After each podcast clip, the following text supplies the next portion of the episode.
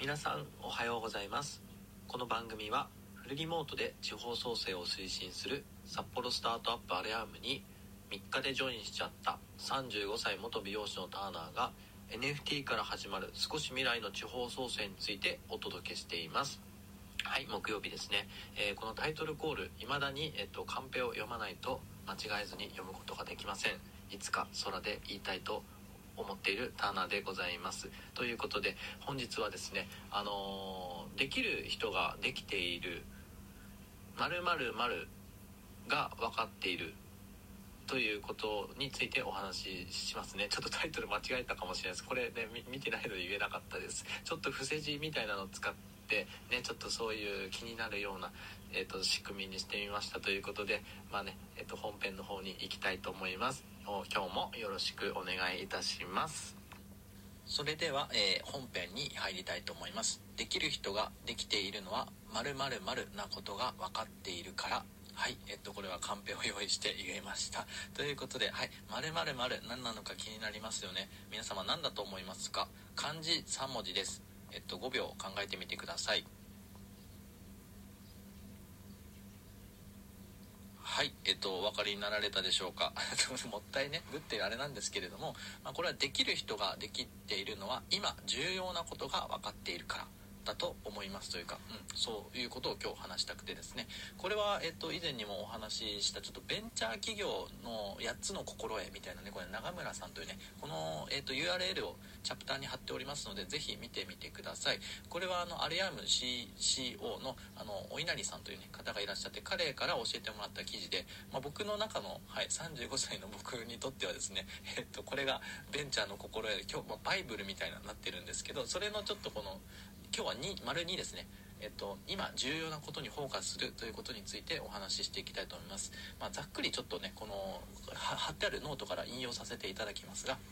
以下引用です。ベンチャー企業は常に激しい変化にさらされています。見通しの利きにくい市場、続出続出する競合、入退者の激しい組織、資本構成の変化、点々点多くの変化にさらされている不安定な会社ですもし会社が赤字を出してなら残された時間も長くはありません。そんなベンチャー企業では今重要なこと以外にやる暇などありません。仕事も会話も今重要なことにフォーカスします。まあ、ちょっと端折って今この状況で何が重要なのか常に問い仕事も会話もそれだけにフォーカスしましょう。ベンチャー企業に残された時間は短い。時間がないのです。はいいかがだったでしょうか、まあ、これはもう、まあ、ベンチャーって皆さんそもそもどういうイメージでしょうかね？そのスタートアップとかですね、まあ、これがどういうイメージなのかにもよるんですけれども僕はなんか新進気鋭のなんかイケてる集団みたいなちょっとイメージがあったんですけれどもまあなんか細かく言うと実際はなんかその出資してもらってる会社のことをベンチャーというのかな？でそれでまあそのお金が、えっと、ある中で、えっと果を出すみたいな。なかなかにひりつく環境で戦ってるのがスタートアップということをなんか調べて、えー、と分かったことなんですけれども、まあ、そのそういう状態なんですね。ベンチャー企業、まあ、スタートアップとかっていうのは。はい、なので今重要なこと以外やる暇がないんですね。遊んでられません、まあ、余裕がない、まあ、こんなことはまあ一般の企業とかでもまあ一緒かなと思う部分はあるんですけれども個人事業主個人経営のお店とかもまそうだと思いますね。今今今ってずっとそれで走り続ける。はい。ちょっと話が脱線した感じになるかもしれないですけど、まあ、結論というかで大事なこと今日伝えたいことはできる人ができているのは今重要なことが分かっているから、まあ、これをなんでその今重要なことこれを分かってる人はやっぱできてるなっていうことを改めて、えーと、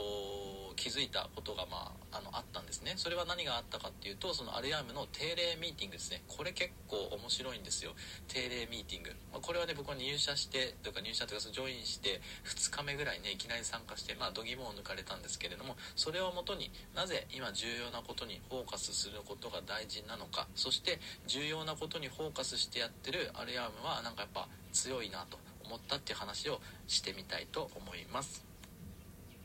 先ほどお伝えしたようにスタートアップは限られた資本や時間の中で、えー、変わりゆく状況ですね。変わりすぎる状況と言ってもいいかもしれません。に即断即決でその現場対応していくことの連続ということを今体感しております、まあ、この NFT のことに関して言ったらなんかまあ最近急にこう市況がね落ちてくるというか冬の時代と言われてたのが、まあ、昨日はですね反発して一気にちょっとこうフロアが上がるみたいな、まあ、そんなこともあったりとかしてですね、まあ、なかなかにこう何が言いたいかっていうとそのこうルールチェンジとかゲームチェンジとか、まあ、そういう状況が変わるんですね、まあ、そういった中にちょっとね今回あの定例ミーティングどういうことをこう対応していくのかなっていうなんかなんかそういう目線でも見ちゃう自分がまだいるんですけれども、まあ、これはいいことなのかな？はい、えっと、ごめんなさい。長くなっちゃったんですけど。でそれで一番最初に代表のニコージがですねあのミーティングであミーティングはですねあの前回というかちょっと前の回で Web3 の3種の神器という回で少しそのお伝えした Discord と Notion というものを使っております。ちょっとチャプター貼っておきますので見てみてくださいとね宣伝っぽくなっちゃったんですけど。はい。そのあの Discord の中でのボイスチャットで音声をやりながら Notion を使ってみんなでどんどんこう書き込んでいきながらねライブ感ある感じでやっていくんですけれどもその一番最初の冒頭のところであのニコおじがですね今重要なことこのアリアームが今重要な優先順位っていうことを明確に提示してくれたんですね。なるほどと思ってそれを見て僕はですねまだジョインして日が浅いっていうのもあるのであ今これなんだなと認識できるわけです。そうすることによってですねもうそれだけで伝わるんですね。えっともう今意思というものがね伝わりますしあと Discord 上で、まあ、あのいろんなこうやり取りをするんですけれどもそれに対するあの、まあ、ニコジだったり代表のニコージだったり他のメンバーたちの反応することですね、えっと、反応することとスルーされることとかもあるんですけどそういったことがなんかそのやっぱ重要なことに関してはこうアクションをくれてたりとか、まあ、そのクリティカルなねこっちもなんかこういいことを言ったりとかするとやっぱりこうフィードバックがもらえたりとかなんかそういうことをこう繰り返しながら今あなんかこう温度感がそのテキストでえっとコミュニケーション取るってすっごい難しいと思うんですよ。これはまたちょっと別の話でもやりたいぐらいなんですけれどもフルリモートのちょっと欠点みたいなところで言うとやっぱりあの顔が見えなくてテキストだけでやってるのであのすごいこうコミュニケーション取るのがすっごい難しい。難しいというかこうまだキャラが読めないみたいなのがあるんですね。あの声をねちょっと聞くとそれで解消される部分があるんですけど ちょっと話がね、えー、ちょっとずれちゃったんですけどそれまた話したいと思います。はい。で、えーとまあ、何が言いたいかっていうとその今重要なことっていうのをこう提示するなのであのいつもですねその経営者の方とか、まあ、できる人っていうんですかね。今まで僕があの関わってきたあこの人なんかすごいなって思う人ってやっぱそこができてるんだなっていうことを、まあ、改めて感じたという話なんですね。うんなのでできてる人ができてることって、まあ、その今重要なことがまず分かってます。だから Discord 上でもなんか余計なこと言わないですよね。皆さんもなんかあのメールとかだったりとかこう Discord のコメントとかでもできる人って簡潔でなんかすごい一言で分かることとか言ってくれません？だからこのできてる人、まあ、重要なことが分かってる人っていうのは Discord 上とかそのメール上とかでもなんか迷わないし判断が早いですね。で、え、関係ないコメントとかはなんか見事にスルーしますね。もう記録するみたいな。なんかもうもはや記録まあ記録はしたよっていうことを提示してくれてるぐらいな LINE とかで言うとね。であとは返事はなんかその OK とかなんかスタンプのみとかなんかそういうもう軽くやるということですね。でなんかそのもうちょっと言葉が必要なところはもう簡潔にこうズバッとこう伝えてくれるということだなってことを改めて、えー、実感したんですね。なのでまあ自分自身ね僕なんかは結構なんか、うんこの音声聞いてても分かるようになんかこう長く言ってしまう部分があるんですね。はい。なんかそうですね、えっと、またこれ余談になるんですけれども昨日もちょっとね Twitter スペースである方とお話ししてた時もなんかこうこうやって、えっと、数字でいろいろねこう毎日何時間やってるとか何日連続でやってるとかその数字で言うとすごくその相手にすごくめちゃくちゃ伝わりますよねって理解度違いますよねってなんかそれを30秒ぐらいかけて説明してたらあの定量化すると分かりやすいですよねってこう一言で終わらされた時にああなんか見事だなと、まあ、これができる人だなと思ったというエピソードを添えてまあえーと今ね重要なことが分かってる人やっぱすごいそれがやっぱ大事だなってこれはもうみんなに言えることじゃないでしょうかね、えっと、お聞きくださっている皆様自分にとって今何が重要か分かっていますでしょうか？えっと、僕も、えっと、僕ができるように頑張っていきたいと思っています。でですねこのできる人みたいな感じのことをお伝えさせていただいたんですけど本当にさらにできるポイント人のポイントがもう一つあってそのユーモアがあるということなんですね。これがそのミーティングの中でもあってそのミーティングの中で、えーと、だからパソコンの Notion を書きながらと Notion を見て話すんですけど Discord の音声機能を使って音声でもチャットするんですね。でその中で、まあ、ちょっと声がね出せない人出せない状況に耳だけの人とかでもあの Discord の中のその定例会っていうチャンネルのとこで文章を打つとそれを機械があの機械音声が読み上げてくれるんですね。そういう機能があるんです。これいいですねとかって打つとこれいいですねみたいな感じのこの中の機械がこう読んでくれるみたいなそういう機能があるんですね。なんかその機能を使ってで、えっと、昨日これもう余談なんですけど余談雑談なんですけどあのアレアムメンバーの中でちょっと風邪をひいてた人がいたんですね。で風邪ひいてる人には唐揚げがいいと言ったメンバーがいたんですね。僕はそれどうかなと思ったんですけど、まあ、これ後で妻と検証したらいや絶対良くないでしょっていう話しながらあでも唐揚げって肉でタンパク質もあるしあの生姜とニンニク使ってるから確かにいいのかもねっていう話になりました。でまあそういうねことがあって唐揚げを推してる人がいてでそれを風邪ひいてるメンバーが唐揚げがっつり食べたら治ってきたって言ってたんですよ。でええー、みたいな思ったんですけどそれを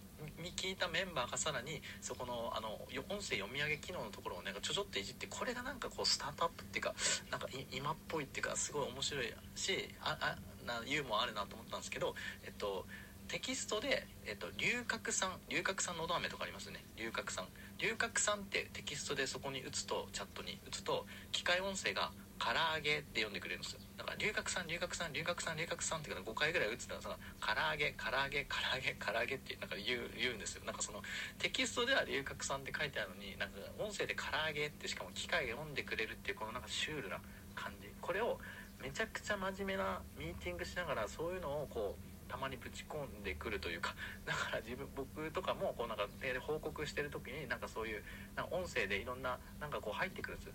なんかターナーさんすごいみたいなこれはナイスですねとかなかこう言われるのをなんかその音声と戦いながら報告するというなんかこれ生産性落としてないって思うんですけどこれがなんかそのやっぱユーモアっていうかうんで本当にできるまあ好みあると思いますけどね、えー、と僕が思う本当にできる人とかできるチームなんかこの遊び心っていうのがやっぱ一番大事だっていう話でした。いかがだったでしょうか、まあ、そのね今日はそのまあ、できる人ができる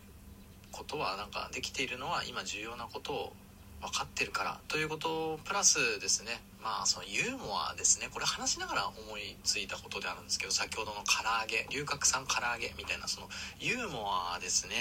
やっぱこれも人間の的魅力というかまあ僕的にもかなり好きですしやっぱユーモアがあるときついことそのギャップですね。えっとなんかちょっとドライに聞こえるようなこと普段言っててもそれをなんか笑いに変えたりとか柔らかく言うとかねそういうのってやっぱすごい大事だなっていうことを僕自身思いますしまあそんな人になりたいなと思う今日この頃でしたということでコメント返しさせていただきます。えっとおサルモンさんいつもありがとうございます。昨日の放送ですね